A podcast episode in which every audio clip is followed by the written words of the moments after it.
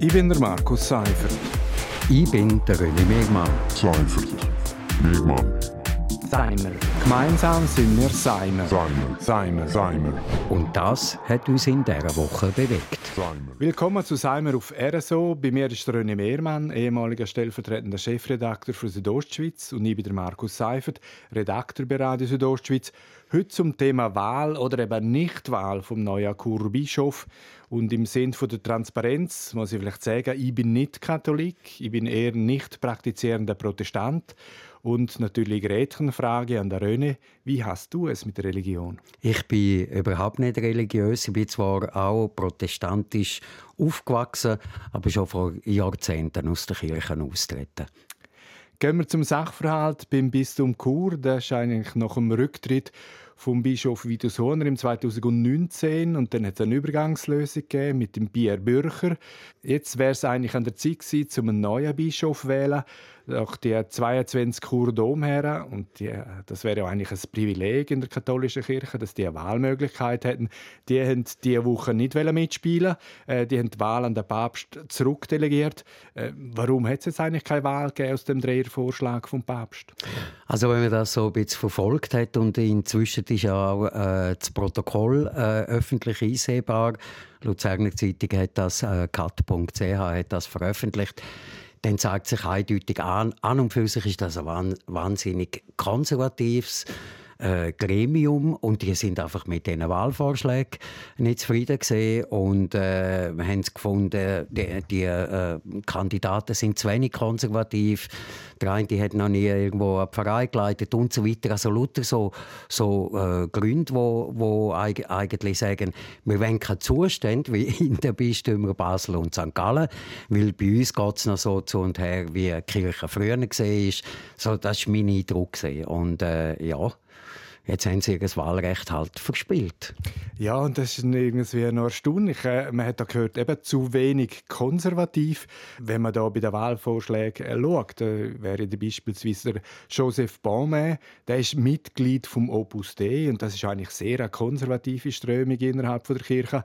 Zu der hat beispielsweise auch der damalige Bischof Wolfgang Haas gehört und das hat ja große Unruhe gegeben dazu mal, wo 1990 haben, äh, Tausende von Gläubigen äh, gegen den Bischof Haas demonstriert.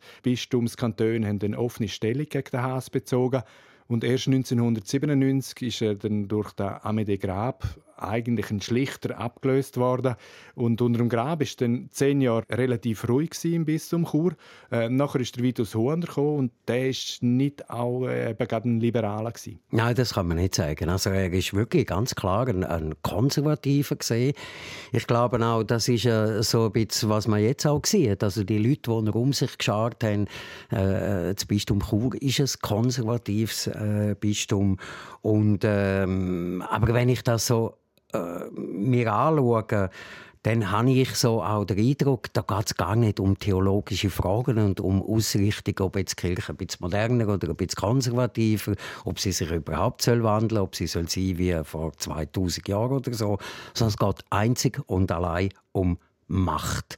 Und das finde ich schon sehr bedenklich. Ja, es ist ein Machtkampf zwischen den konservativen und liberalen Strömungen eigentlich in einem sehr heterogenen Gebiet, oder? Wie das Bistum Chur. Da ist ja Graubünden dabei, äh, auch Glarus, Schweiz, Nidwalden, Obwalden, Uri, aber eben auch Zürich. Was für einen Bischof bräuchte denn Chur aus deiner Sicht? Auch das ist jetzt natürlich schwierig als ungläubiger Ex-Reformierter das zu beurteilen. Ich glaube, es braucht jemanden, der schon Kirche vertritt, ähm, halt wie sie ist, so dogmatisch und, und auf ihre Theologie, aber wo natürlich natürlich sich auch ein bisschen öffnet für gesellschaftliche Fragen. Und Aber müssen wir da nicht auch sagen, Kirchenpolitik ist so quasi eine Sache. Äh, die gelebte Kirche in der Gemeinde ist doch eine andere. Und die Frage ist doch einfach, wie sich die Gläubigen oder die Kirchgemeinden von der Bistumswahl beeinflussen lassen. Also wie, wie bestimmend ist denn der Bischof auf Gottesdienst in der Dorfgemeinde? Weil zurück ins Mittelalter ist mit der Mehrheit der Schweizer Katholiken wahrscheinlich nicht möglich. Aber genauso illusorisch ist es ja, äh, wenn Katholiken an eine wirkliche Reform der katholischen Kirche aus Rom glauben, oder? Ja, das ist auf jeden Fall so. Also ich glaube, große Reformen äh, äh wird es nicht geben. Ist auch nicht im Selbstverständnis Verständnis von der, von der Kirche, so wie mir das übrigens auch mal der Martin Grichting gesagt hat.